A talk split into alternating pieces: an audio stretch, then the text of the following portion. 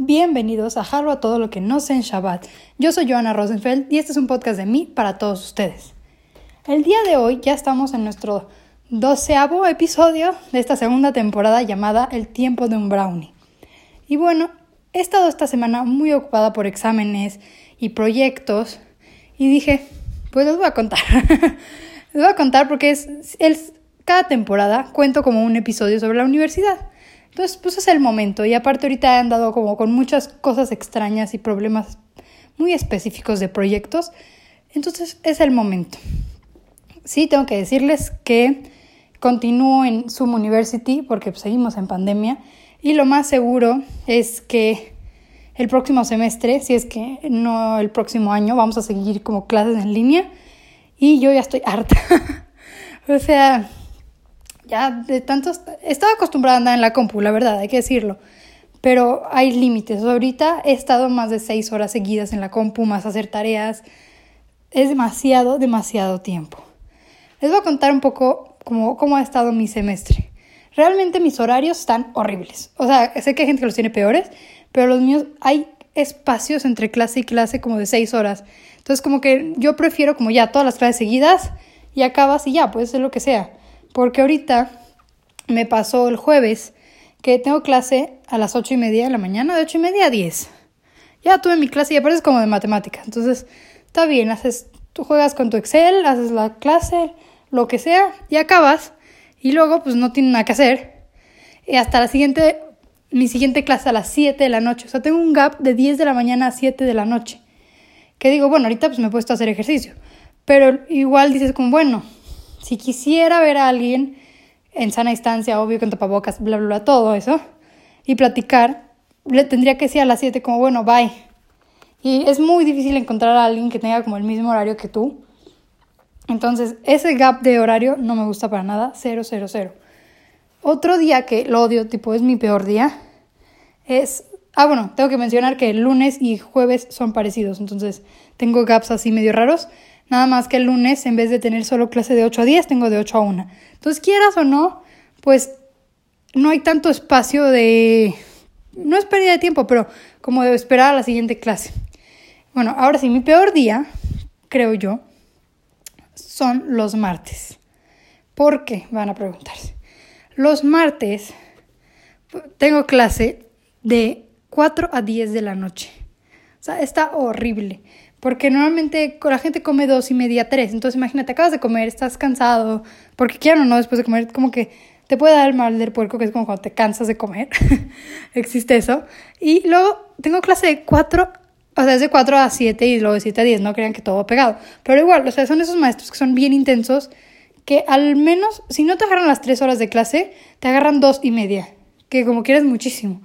Y aparte ahorita que ando en la Ciudad de México, creo que todo el mundo está pasando igual eh, a las 6 de la tarde se va la luz, o sea, no se va la luz, de que ya no hay luz, se va el sol, pues.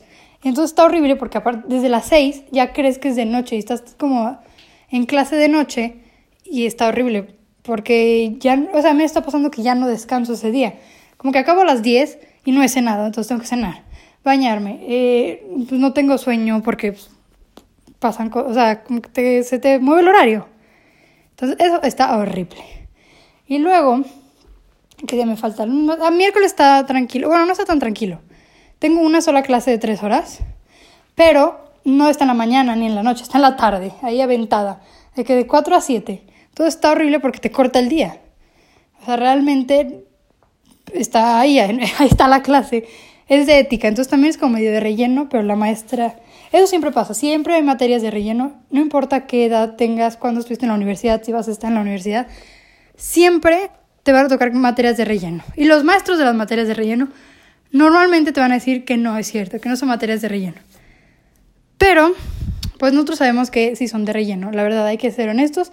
Se sabe que las materias de tipo ética, ciudadanía, liderazgo, todo eso, pues son materias un poco de relleno, porque no puedes cambiar a alguien tan fácilmente. O sea, si alguien quiere hacer trampa en un examen, no porque tuvo una clase de ética ya no va a hacer trampa.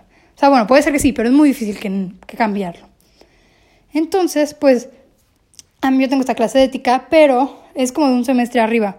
Entonces, la mayoría de la gente de esa clase como que ya son más grandes Y siempre pregunta al maestro como, ah, bueno, ¿hay algún candidato a graduar? Porque esas personas tienen que hacer como su examen antes, todos sus proyectos, exámenes antes, porque les tienen que dar las calificaciones antes y pues creo que les tienen que hacer Ceneval y graduarse. Y creo que la mitad, la mitad de esa materia son candidatos a graduar. O sea, no de mi carrera, porque es, como te digo, como digo, es materia general de relleno, o sea, como todos tienen, hay ingenieros, licenciados, todo, todo hay ahí. Y la mitad son candidatos a graduar. Entonces, pues, a me dio la casualidad de que justo para el equipo que me tocó de esa materia, que a mí me hace absurdo. O sea, les voy a contar lo que nos pusieron de proyecto y ustedes me dicen en algún momento qué opinan de esto. Nos pusieron a hacer un ensayo ético, o sea, donde tienes que poner un, dilema ético y poner como dos posturas de filósofos y la tuya y escribirlo, pero en tríos, o sea, en equipos. A mí se me hace súper difícil escribir como ensayos, que es como mucha opinión en equipo. Pero pues por ahora nos fue bien y tuvimos un buen equipo. Por otro lado, ven que les conté que tengo clase los martes de 4 a 7 y de 7 a 10. Bueno, en esas materias tengo dos equipos enormes, o sea, dos equipos de, unos de 3 y unos de como de 6 personas, una tontería. Y está cañón, de verdad, creo que algunos que hayan vivido conmigo estas últimas semanas han recibido llamadas mías de mi nivel de desesperación, o sea, hay demasiada gente que no entiendo qué están haciendo. O sea, estamos en cuarentena, no es como que anda saliendo de fiesta o lo que quiera. Y no hacen nada en sus proyectos. O sea, no preguntan, no participan, como que asumen que alguien se lo va a hacer. Y pues ha pasado, me ha pasado con estas materias. Espero que nadie de esas personas esté escuchando porque, exacto, si sabes quién eres, no has hecho nada. Y bueno, también se vale. O sea, la otra vez le marqué a mamá y le dije, ya no puedo, o sea, tengo seis materias, no puedo ser la líder en todos los proyectos, no manches. Entonces, pues me dijo, pues ni modo, ¿sabes qué? Hay que esforzarse mucho porque justo me pasó, ahorita ya estoy más tranquila con este pleito porque fue un pleito real, o sea, me molestó mucho. Estábamos en un equipo, el que les digo del martes, que somos tres personas, y era sobre una empresa familiar. Entonces, una chava eligió la empresa familiar de su papá y pues se asume que la persona que elige la empresa pues es como el líder del equipo, ¿no? Es lo que yo entendí.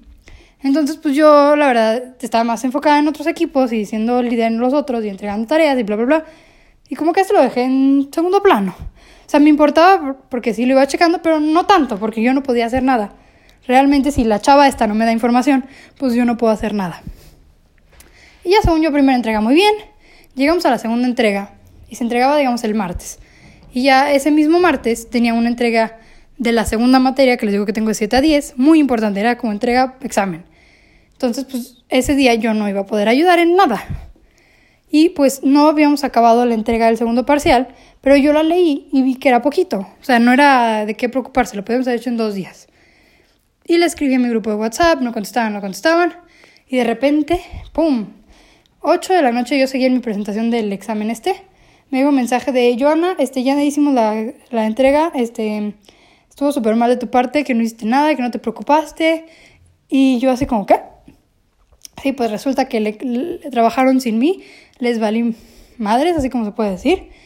Y pues yo me enojé muchísimo. O sea, sí pusieron mi nombre porque pues también sí avancé. Pero está horrible el hecho de que ya no puedes ver a la gente. O sea, yo realmente no sé con quiénes estoy tratando. O sea, yo dije, ah, pues sí, se ven buena onda por la camarita. Pero realmente no sabemos con quién estamos trazando al hacer proyectos y es súper de suerte. Y yo sé que en la vida también puede tocar así. En la vida, o sea, fuera de la escuela. Pero está gañón. O sea, realmente digo, si no está saliendo, porque espero que no estén saliendo mucho, estás en tu casa y solo, o sea, estás todo el tiempo en tu celular o en la compu, la verdad, hay que decir la verdad, no es como que la gente anda muy leyendo o andan haciendo cosas muy manuales. Y si sí, pues andas 20 minutos. Pero si recibes un WhatsApp, ¿por qué no contestas? Porque es lo que me pasó. Yo les mandé WhatsApps a esta gente por una semana y no contestaron. Pero bueno, para tranquilizarlos ya, ya se habló un poco, ya está más tranquila la cosa, la verdad. Estoy en ese momento donde ya no más quiero acabar y bye. O sea, acabar el semestre lo mejor que se pueda y estar tranquilo, la verdad, de la vida. Porque yo sé, yo me conozco, y ustedes también seguro me conocen, que soy bien intensa en la escuela. Pero ni modo. Saben que también es mi tipo de preocupación. Pero ya aprendí lentamente que ni modo, pueden tocarte equipos horribles o te pueden tocar equipos increíbles. Y tienes que saber tratar con gente y pues sacar adelante el proyecto. Si no, pues lo que me dijeron, desde un principio di eh, preguntar a los profesores de que puedo hacer el proyecto yo sola o en parejas y ya. No hacer equipos enormes donde sabes que nadie va a hacer nada, porque te vas a terminar estresando. Entonces mejor, si es posible, porque hay veces que te dicen como, no, tienes que trabajar en equipo, si es posible y no quieres trabajar en equipo o es demasiado, siempre es bueno pedir a los profesores. Y bueno, eh, acabo de ver que llevo como 10 minutos hablando de esto y podría seguir horas y horas. O sea, nada más les hablé de un equipo. Imagínense cuántos equipos tengo con seis materias y miles de actividades. Pero bueno, les recomiendo que como yo saquen todo, háblenlo, saquen todos sus problemas, porque es lo peor que puede pasar, que te quedes con el resentimiento y el enojo. Pero bueno, así va mi Zoom University, este Zoom semestre, y pues el siguiente va a seguir siendo así. Entonces ya les estaré contando el próximo semestre a ver qué tal me está yendo. Yo lo estaré viendo el próximo domingo.